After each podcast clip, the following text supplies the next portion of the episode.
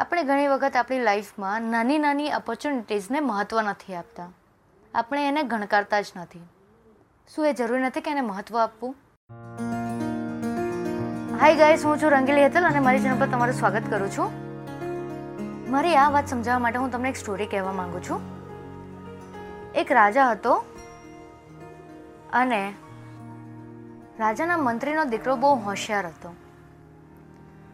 એટલે રાજાને થયું કે હું એને બોલાવું અને એની પરીક્ષા લઉં. રાજાએ બીજા દિવસે એના મંત્રીના દીકરાને બોલાવ્યો. પછી એણે બે લોભામણી ઓફર મૂકી. એનું ટેલેન્ટ ચેક કરવા માટે. એક સાઈડ એણે એક ચાંદીનો સિક્કો મૂક્યો અને બીજી સાઈડ એક સોનાની પોટલી મૂકી. રાજાએ કીધું કે તું આ બેમાંથી એક વસ્તુ ચૂઝ કર. હવે તમે વિચારો કે એણે શું સિલેક્ટ કર્યું હશે? ના ગોલ્ડ નહીં. એણે ચાંદી લીધું. વળી પાછું રાજાએ બીજા દિવસે એને પાછો બોલાવ્યો અને પાછી જ એ બે લોભામણી સ્કીમ આપી. સોનું કે ચાંદી? વળી પાછો ચાંદી લઈને ગયો. આવી રીતે રાજા એને બે મહિના સુધી સતત બોલાવ્યો અને એણે ચેક કર્યું કે શું લઈને જાય છે. દર વખતે એ ચાંદી લઈને જ જતો હતો.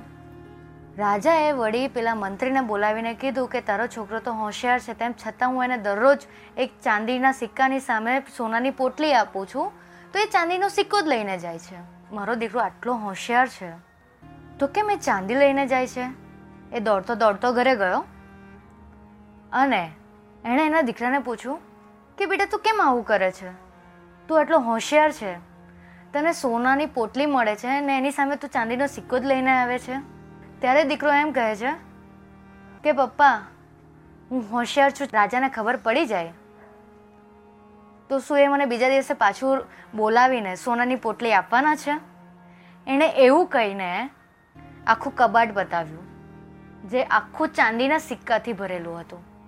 મોરલ ઓફ ધ સ્ટોરી કે એણે ભલે એક એક ચાંદીનો સિક્કો લીધો, પણ આજે એ કબાટ કેટલી બધી પોટલી, સોનાની પોટલીઓના પ્રમાણમાં આવી ગઈ. બરાબર છે? સમજ પડી? એવી રીતે જ આપણને જે નાની નાની ઓપોર્ચ્યુનિટીઝ મળે છે, આપણે એમને નિગ્લેક્ટ કેમ કરવું? એ મે બી એ નાની નાની ઓપોર્ચ્યુનિટીઝમાંથી કોઈ દિવસ આપણને મોટી ઓપોર્ચ્યુનિટીઝ મળી શકે છે. સમજો કે નેટ પ્રેક્ટિસ તમે કરો છો નાની નાની ઓપોર્ચ્યુનિટીઝમાંથી એટલે વિચારસરણી તમે કેવી રીતે લો છો? તમે કોઈ વસ્તુને કેવી રીતે જુઓ છો? એ તમારું ડિફાઇન કરે છે વ્યક્તિત્વ. બૂંદ બૂંદ સે બનતા હે સાગર. કે નાની નાની ઓપોર્ચ્યુનિટીઝ પરથી તમે એક લેવલ પર જઈ શકો છો. સમય પણ ચેક કરે કે હું જેને આ મોટો ચાન્સ આપું છું, શું એ એના લાયક છે? જો તમે નાની ઓપોર્ચ્યુનિટીઝની જ કદર ના કરતા હોવ, તો મોટી ઓપોર્ચ્યુનિટીઝને કેવી રીતે કદર કરશો?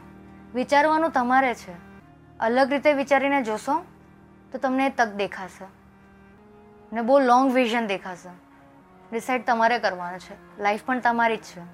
ફરી પાછા મળીશું. આવા જ કોઈ ટોપિક સાથે? ત્યાં સુધી તમારું ધ્યાન રાખજો અને બૂંદ બૂંદ સે બનતા હે સાગર. આ વાત યાદ રાખજો.